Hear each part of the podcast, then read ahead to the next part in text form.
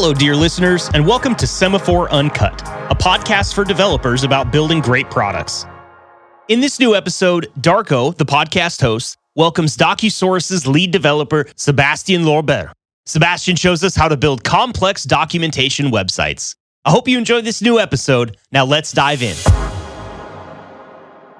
Today we have Sebastian Lorber as our guest please feel free to go ahead and introduce yourself. I'm Sebastian, and I'm working um, for a few years in the software industry, maybe uh, maybe 15 years, something like that. I've been a Java Scala developer in my past career. And now I'm focusing on React for maybe the last eight years. And notably, uh, these, uh, these last two years, I've been the maintainer of Docusaurus for Facebook, which is a static site generator. And on the side, I also have a React weekly newsletter called This Week in React, uh, which I dedicate uh, two days a week. I'm focused on React, and um, my uh, we, what we are going to chat today is about uh, Docusaurus, which is uh, a static site generator that should help you get a documentation website online uh, very quickly. And uh, at the same time, it's scalable enough to meet uh, very uh, advanced websites too. So, as you said, we are going to talk a lot about uh, the server. So, maybe prior to that, can you give us like an intro how the weekly uh,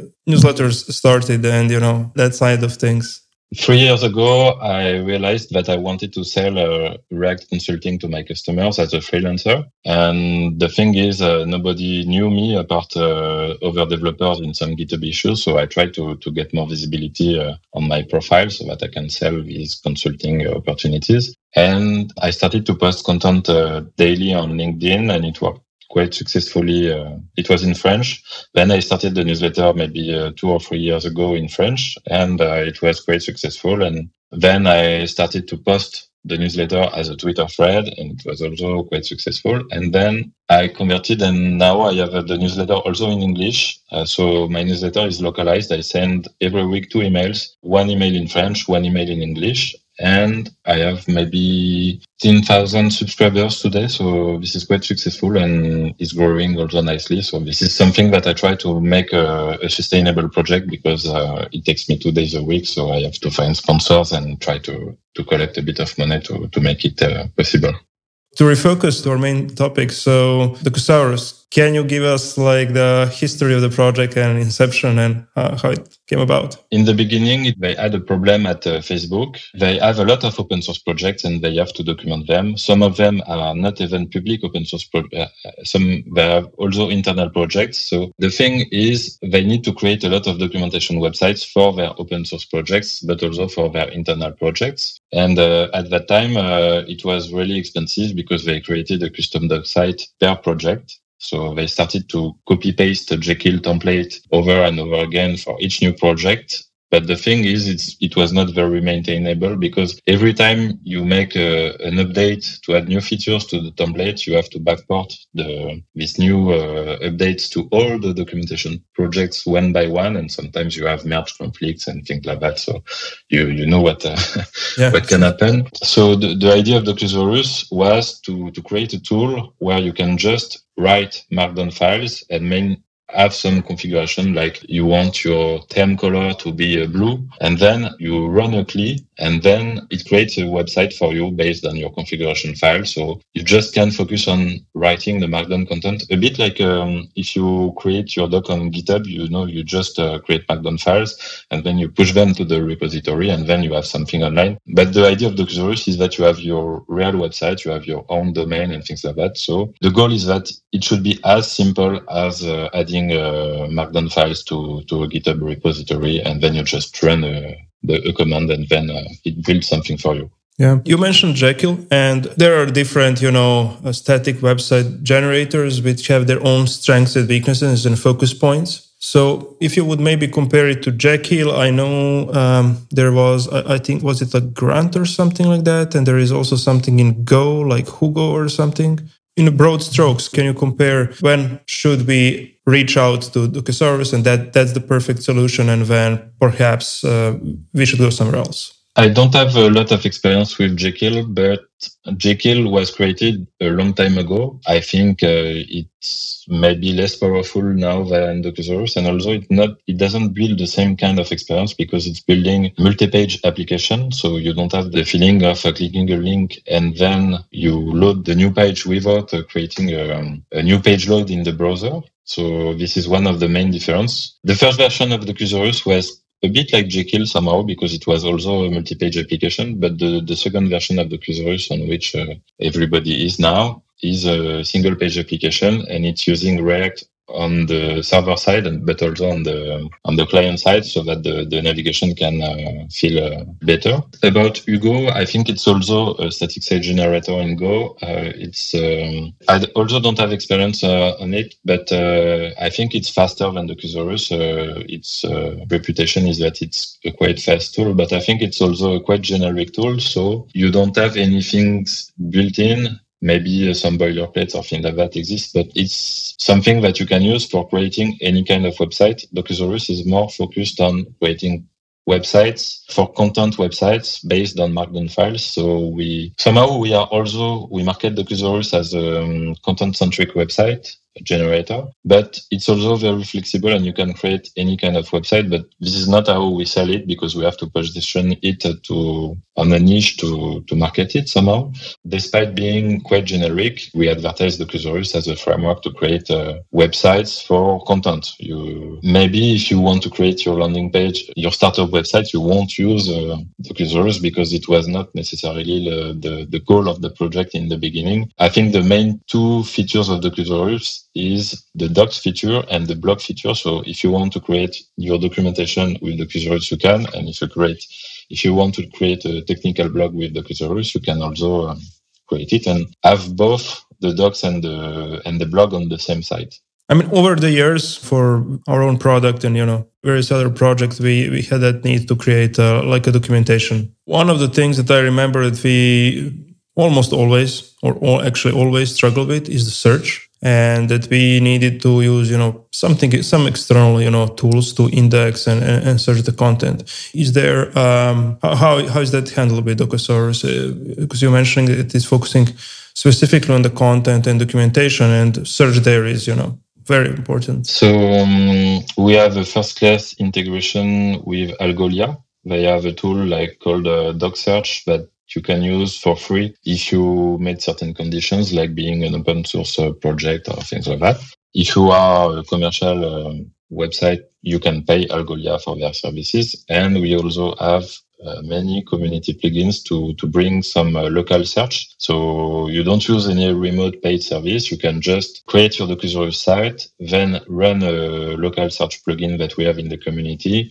It will crawl the, the HTML files that we generate and create some kind of uh, JSON file or something with all the, the search tokens that uh, the search engine will use. And then uh, we have integrations to add a UI element, to add a search box, and then display the search results results on the website. So in most cases, you don't have to do anything apart installing a plugin and, and doing some configuration, and you will have a search on a, a new website. Let me ask, what's the absolute quickest way to get site up and running? It's a static website, so it's quite easy to host it anywhere. Uh, you can host static files. Maybe the most popular one is to host on GitHub Pages. Lo- running locally is fine for most users because when they run the command locally, they are already authenticated uh, to their GitHub repo locally. So it works the first time, but through the CI, it can be complicated. You can't also do server-side redirects and things like that and configure headers. My favorite options are more like a modern hosts like uh, Vercel and Amplify, on which you can um, this is very easy to, to install. I think it's simpler actually than using GitHub pages in a CI. The cool thing also is that they have a deploy preview. So for example, if you edit docs in your pull request, you can have a, um, a, deployment preview being posted in the pull request with the link where the reviewer can just click on the link and see the dating doc live and uh, they can validate the change and decide or not to merge the pull request without even having to look at the diff because you know uh, if you look at some code sometimes you think yeah it's working but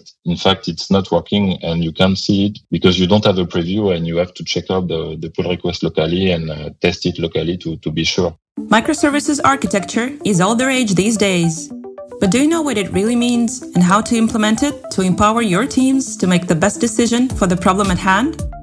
On the Semaphore blog, you can learn about microservices and how to take advantage of features like test reports, monorepo, and Docker support to build, test, and deploy your microservice application at scale. Head over to semaphoreci.com slash blog for more information. And happy reading!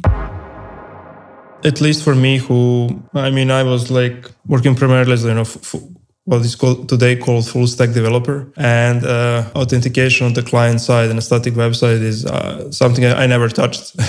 So it's kind of a mystery to me but maybe we can dive into that topic and you can give us you know uh, an overview how that would work and what are you know ingredients needed to, to have that up and running. The first thing you, uh, you have to understand about the Docusaurus is that we are building a static website when you run the build command, what it will do is to generate HTML and, and CSS and JavaScript files. But these files are static, so they are the same for all the users. It's not like a content is generated by the server. It's just a static file that will be served the same for all the users, whether they are authenticated or not. This model makes it uh, a bit more difficult than uh, regular server-side uh, programming to authenticate users because you don't run any code on the server, you just serve static files. This is why, for example, there are hosts like uh, Netlify and Vercel that uh, will provide you options that permits you to bring some authentication on top of uh, on top of a static deployment. So um, you can configure the host and define a user and a password, and then it will be uh, the, the static files won't be served to the user if they try to access it without the, the login and the password.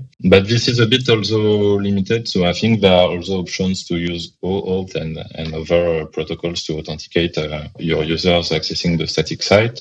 Another option that is interesting, for example, is that how can you run code? Uh, I mean, for example, if you if you use Vercel and Amplify, you are hosting the statics files on a CDN so that you can uh, distribute the files faster to the user and they are hosted very close to the user. But the thing is, sometimes you may want to serve the files conditionally to one user and maybe not to another the features that the host provides, like basic auth, is uh, quite limiting because you don't want to have a shared password for all the users. And maybe uh, if this password leaks somewhere, then uh, you have to change it and it annoys everyone. So this is not a great experience. There is also something interesting you can do uh, today. Maybe you've seen that the many hosts add edge serverless functions to their platforms nowadays. So this is a nice opportunity for static websites because you can basically run these functions before serving the static files on the host. If you want, for example, to add a, an authentication workflow on top of a static site,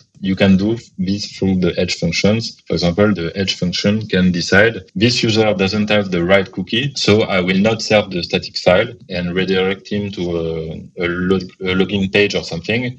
And only once you do the, the logging workflow and has the right cookie, I will serve the, the static file. So this gives you the opportunity to add uh, authentication on top of static deployments. And you can do more advanced things like maybe uh, there is a, a slash admin part of your website that you want to hide and you can decide to protect just this part and actually you can uh, you can run any kind of backend code somehow in those edge functions so the idea is that uh, you you decide or not if the the file should be served or not um, the files are static. So if you want to, for example, send content that is dynamic on a per user basis, for example, if you want uh, the authenticated user to access some uh, data that is specific to this user, this is not a good fit for static site generators because as the static file is shared between uh, all the, the visitors, you can't put the user data in this file because uh, we would have to, to build one file per user. So the idea is that you generally just serve a, a, shell of the page. For example, you will create the page layout statically with uh, maybe a spinner in the middle. And then only once the page is loaded on the client, you will do a request to fetch the user specific data and render it on, um, on the client with, uh, with React.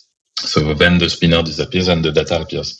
And this is, uh, this is the way you integrate uh, something more static and uh, something more dynamic to a static website.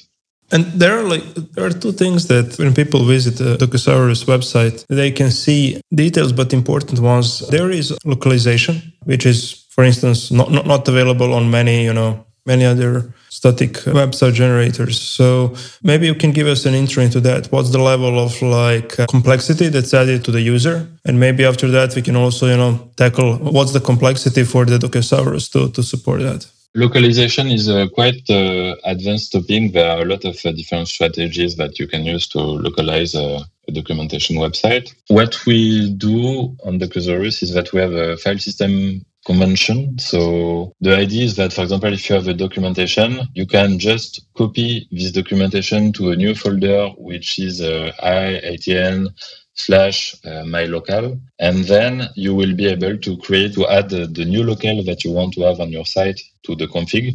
And then you run the, the Docusaurus CLI and you will build your site for the two locales. So Docusaurus is a single page application and we took the decision to sandbox the um, each local in separate single page application. So you will build, for example, a single page application for the English local and then you will build one for the French local and it will not be one single page application for all the locales at once. So this is the idea. You just put the localized content in a specific folder and then the Docusaurus is able to, to see it Something in a similar realm, you have the solution for uh, versioning. You mentioned that, you know, file system conventions and all that. So I assume solution is somewhere in that realm, but yeah, how you're solving that? If you have an open source project, you have multiple versions and it's uh, really confusing for users to use the, the documentation of the latest version while they are uh, on the version of uh, two years ago. So obviously this leads to a lot of uh, pain.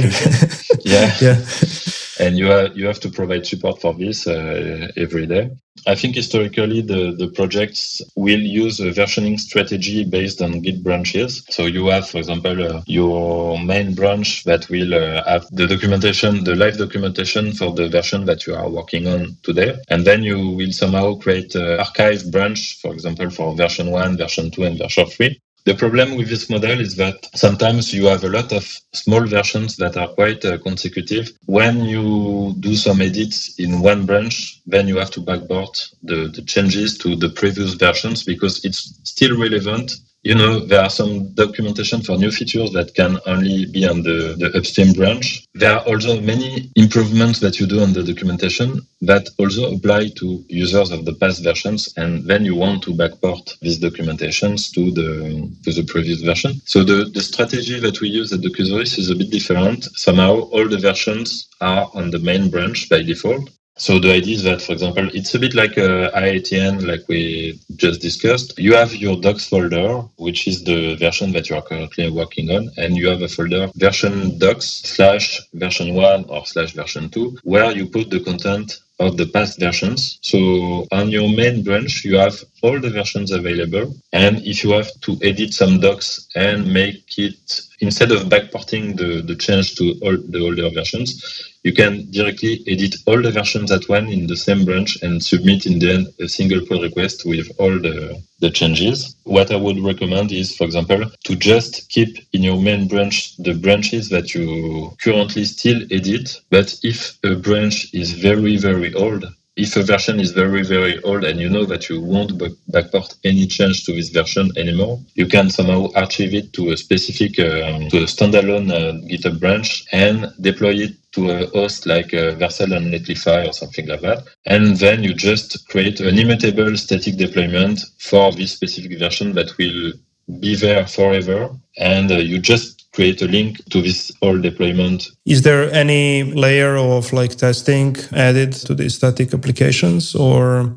Docusaurus is a React application. So from the user perspective, you can add tests for the code that you write Docusaurus is very flexible. So basically, you can make it work by just providing Markdown files. But if you want to create a, a really uh, advanced uh, landing page or make your doc interactive with React components that you embed inside the Markdown files, it's possible and you can write a test for it like any uh, like any react component that you would otherwise uh, do in a react application now from uh, from the perspective of um, the maintainer of Docusaurus we have tests to make sure that the framework uh, keeps working. Can you give us like an overview of like what are you working on right now with?